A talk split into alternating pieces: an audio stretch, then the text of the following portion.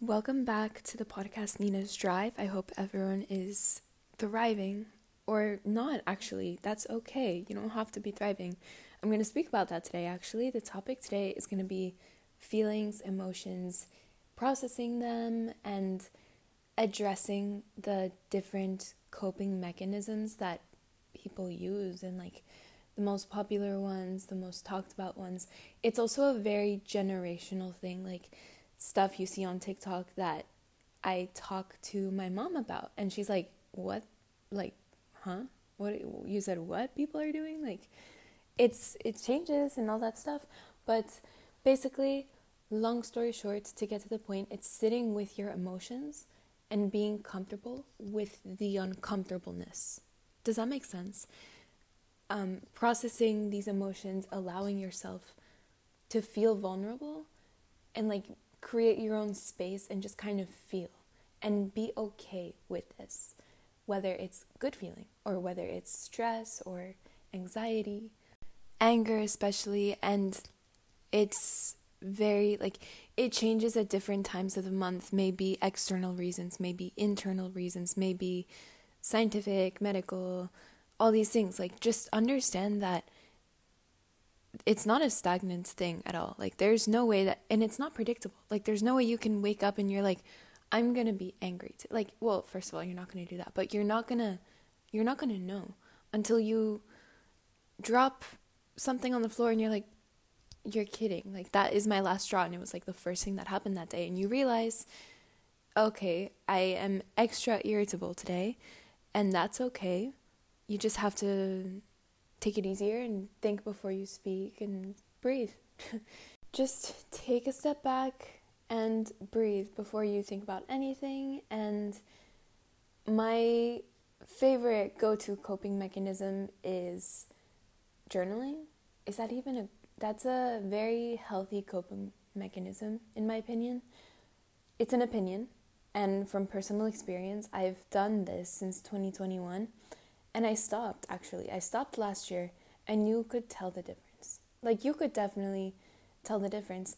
One because when I'm not sitting down and creating a little bubble of my own space and allowing myself to understand what's going through my head that day, whether I'm excited or if that energy is more nervous and I don't recognize it, especially before I leave the house or if I have a really early class and I don't have time to journal, I'll get to class and then I'll just feel off.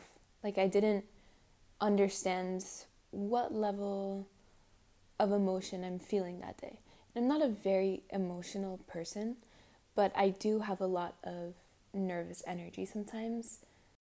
And journaling has helped me understand overall the way that I think and the way that I handle situations and how to control that energy in a way.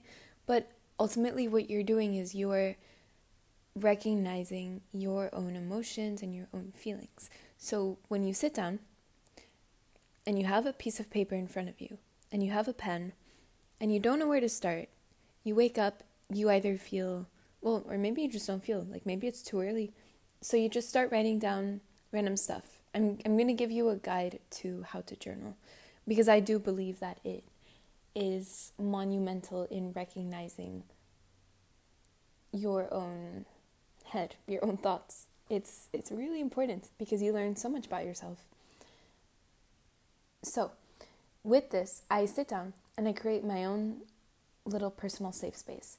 Light a candle if you have time.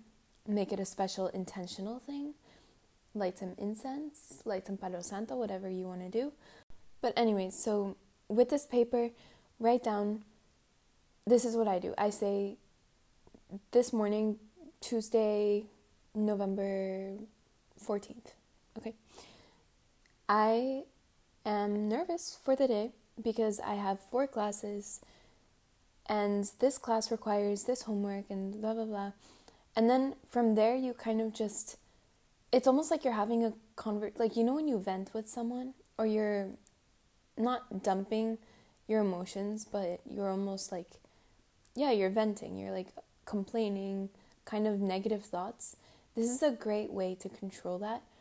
And something that would happen when I didn't journal last year, I would, poor mom, I, I feel so bad, but like looking back to the way that I just vented all like all day every day and I would be like, "Oh my god, this pigeon just flew into me."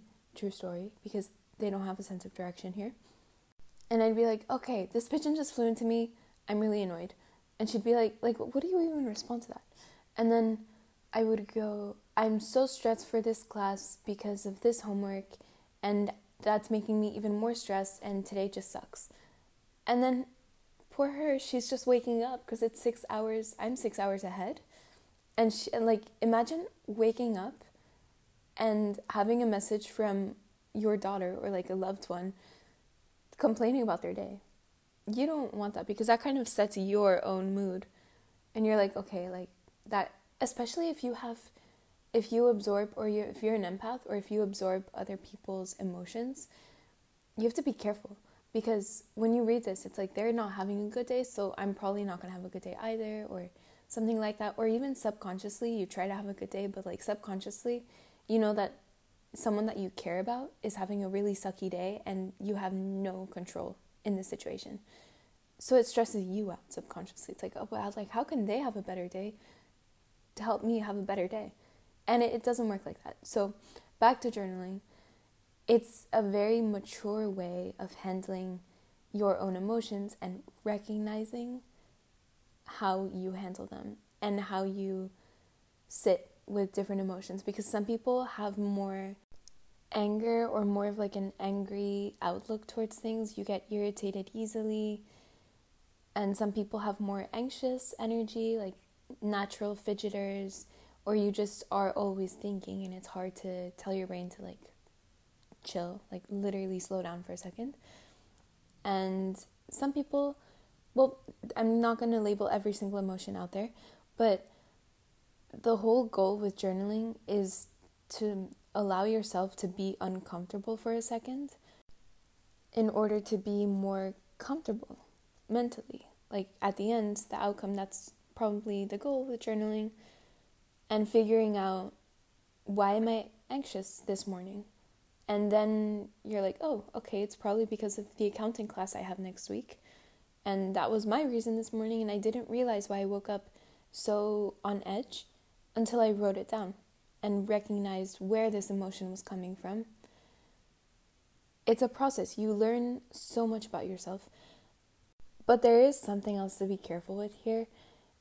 It's so yeah, recognizing your emo- I'm t- I'm reading my notes because I took notes about this because it's such a passionate subject of mine, and I just want to share good and healthy coping mechanisms with the general public. Yeah, so not making your emotions worse, not drowning yourself in negativity. And I think the biggest thing that plays into this is the mindset and the outlook, your perspective that you have on it. If you're venting and you have only pessimistic things to say, or you're drowning yourself in your sorrows, you're drowning yourself in negativity, in your own complaints, in that pessimistic energy. And yeah, like if you're victimizing yourself in a way and just feeling sorry for yourself, that's only going to push this emotion further. You're not accepting it, you're not fixing it, you're not honoring that emotion, you're not processing it in a healthy way. You're simply just building you're you're building it.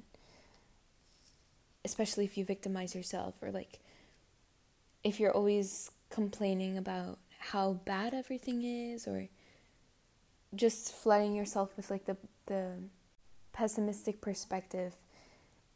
This happens a lot when people vent and they don't even realize it and you just complain. Like an, another short summary for what I just said is just complaining. Avoid complaining. Complain to your journal, but avoid complaining to other people because that energy that you put out is contagious. So when you complain, other people complain to match the energy, to not make you seem miserable in a way. So that's a big thing to avoid building off of those emotions and trying to to accept them and to let them go and sit with them instead of building from it and making it a bigger issue than it already is. Also, when you stop and accept how you feel in a moment, there's a certain grace in that where it becomes less intense.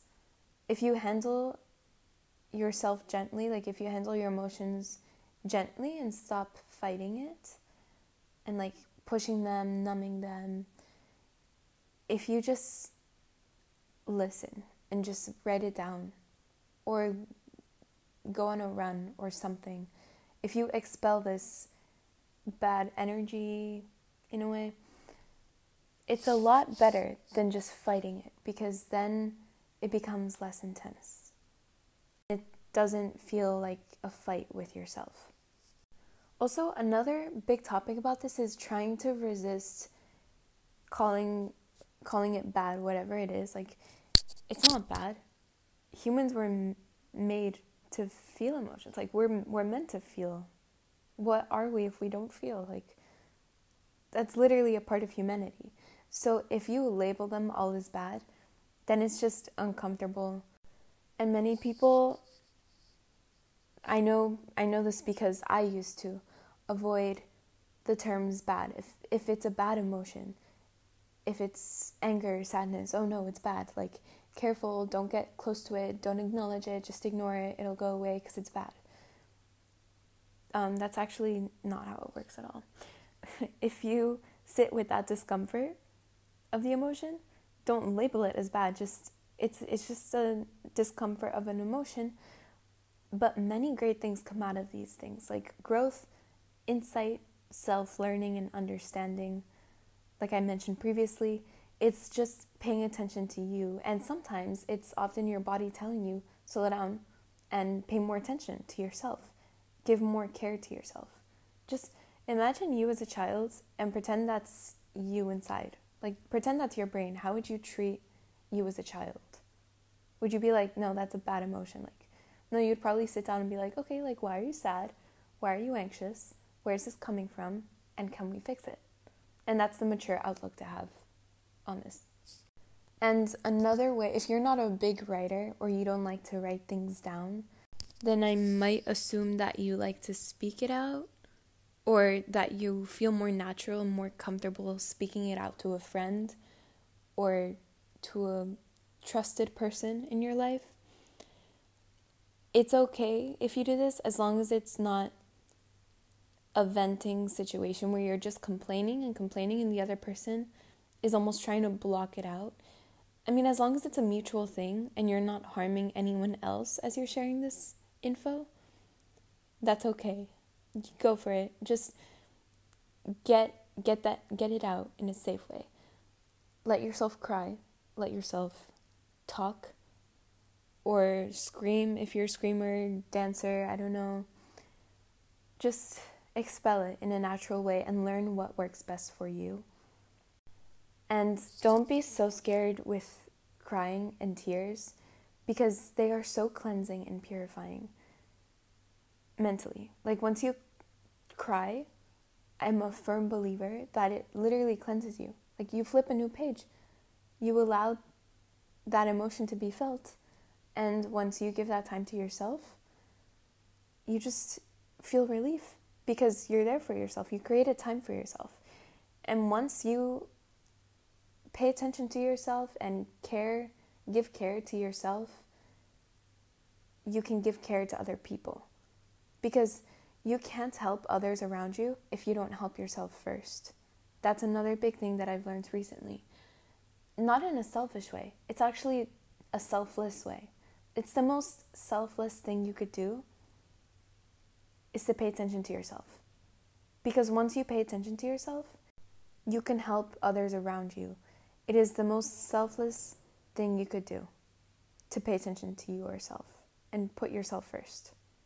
Okay, so I hope that if it was anything that you took from this podcast today, is that sitting with your emotions is important, slowing yourself down is important, and being uncomfortable is important. Be comfy with the uncomfy, be comfy in your own silence, in your own thoughts. All right. Thank you so much for listening. Lots of peace, lots of love. I'll call you next time. Bye.